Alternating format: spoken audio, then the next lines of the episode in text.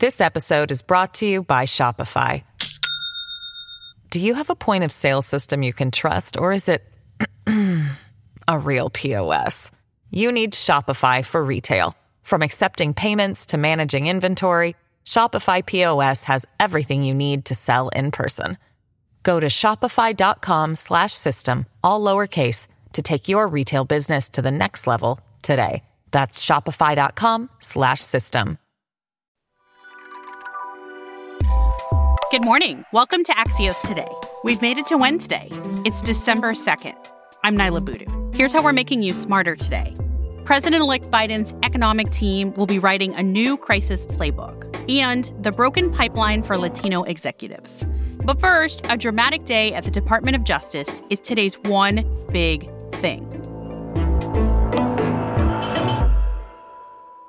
Yesterday, three major pieces of news came out of the Department of Justice and Attorney General Bill Barr. Number one, a declaration by Barr there's been no meaningful election fraud. Number two, special protections for the one prosecutor looking at the origins of the Russian interference probe.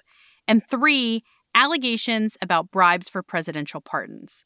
It's a lot of news for one day, and it all involves the Trump administration, which is why Margaret Talev, Axios' White House and politics editor, is here to give us the bottom line on all three stories. Good morning, Margaret. Good morning. I'll try. My head's still spinning as well, but you're right. There's a lot going on, and it's all pointing in one general direction. So let's start with number one. Attorney General Bill Barr did an interview with the Associated Press yesterday and said there was no widespread evidence of fraud that would alter election results.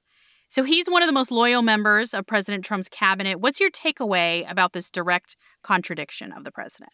Well, as a political reporter, and I think just as an American, I look at this and I say, wow, if Bill Barr is saying that there's been no meaningful evidence of fraud, that must mean that President Trump's avenues for a challenge are completely over with. But as a veteran political reporter, I go one layer beyond that and I think, why is he giving this interview now?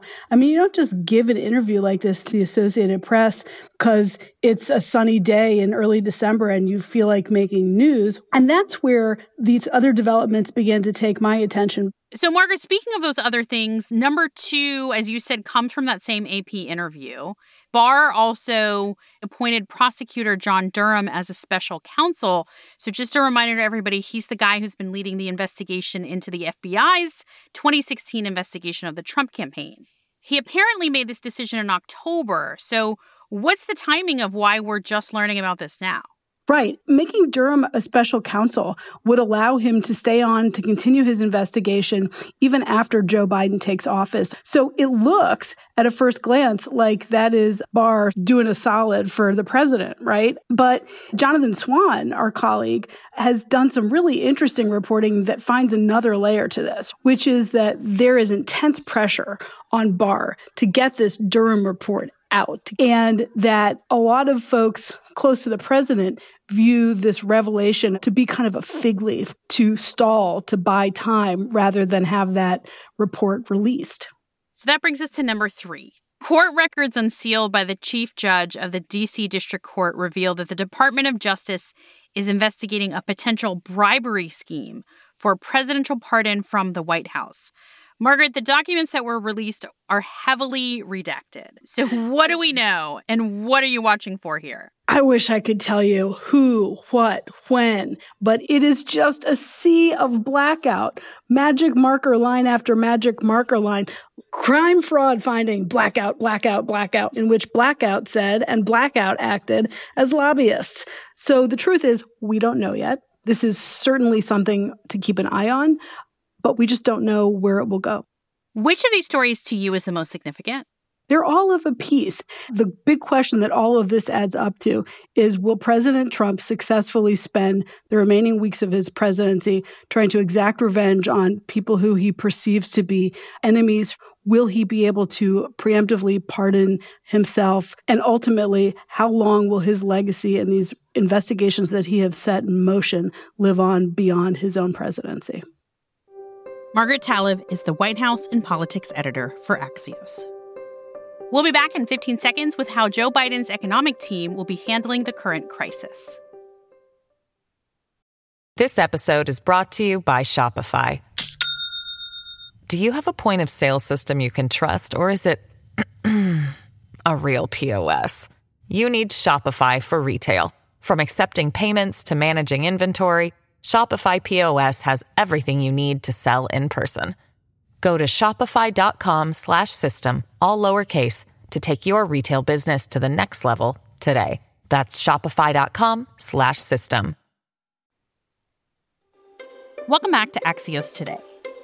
Yesterday, Senate Majority Leader Mitch McConnell unveiled a $333 billion COVID stimulus proposal. And if that seems like a big number to you, it's actually much smaller than the $2.2 trillion House Speaker Nancy Pelosi has been pushing for. Getting a stimulus bill passed will be one of President elect Joe Biden's first economic challenges, of which there are many.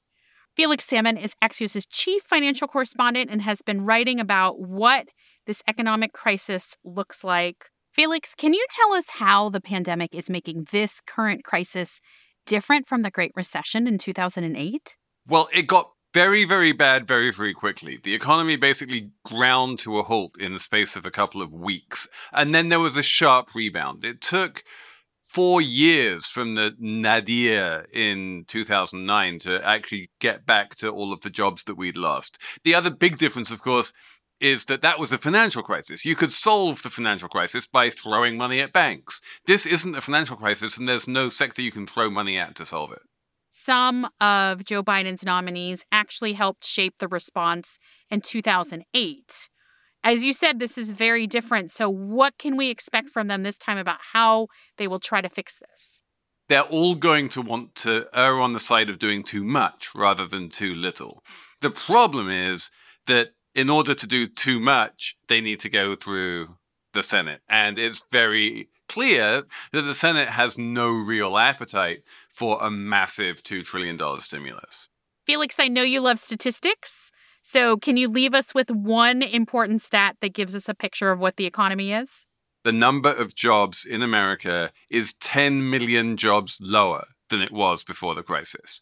At no point in the Great Recession were we 10 million jobs below where we were at the peak employment before the crisis. That's a massive number, and it really does give you an indication of the size, of the sheer enormity of the task facing the incoming economic team. Felix Salmon is the author of the Axios Capital newsletter. We've talked on Axios today about how Asian American unemployment has skyrocketed during the pandemic and about how companies have failed to retain Black professionals. Now, Axios business reporter Erica Pandey is reporting on another demographic who's getting left behind in corporate America. That's Latinos. They have the widest gap between rank and file workers and executive office positions. Right. So let me put that in context for our listeners, Niala. So even though it is Black professionals that have the worst representation when you look at just the numbers, the gap between Latino workforce numbers and executive positions is the widest. So 18% of the US workforce right now is Latino, yet Latinos hold only 4% of executive positions and less than 3% of any board seats at Fortune 1000 companies. Is this a particular problem geographically, or is this all across the country? So the problem exists everywhere in the country, but in some of the biggest cities where the Latino population is actually the highest, it's even worse. So, for example, in New York, which we know for kind of being a corporate old boys club, Latinos make up 22.6% of the workforce and hold just 4.5% of the executive positions. So the equity is really not there at all. You and I have talked about companies have committed to increasing Black representation and retaining Black workers. Are we seeing similar pledges when it comes to Latino professionals? We haven't seen companies make any sort of commitments to the Latino community yet. Latinos are set to become a quarter of the US population by 2050, so it's time for the companies' boardrooms to start looking like what the rest of the country looks like.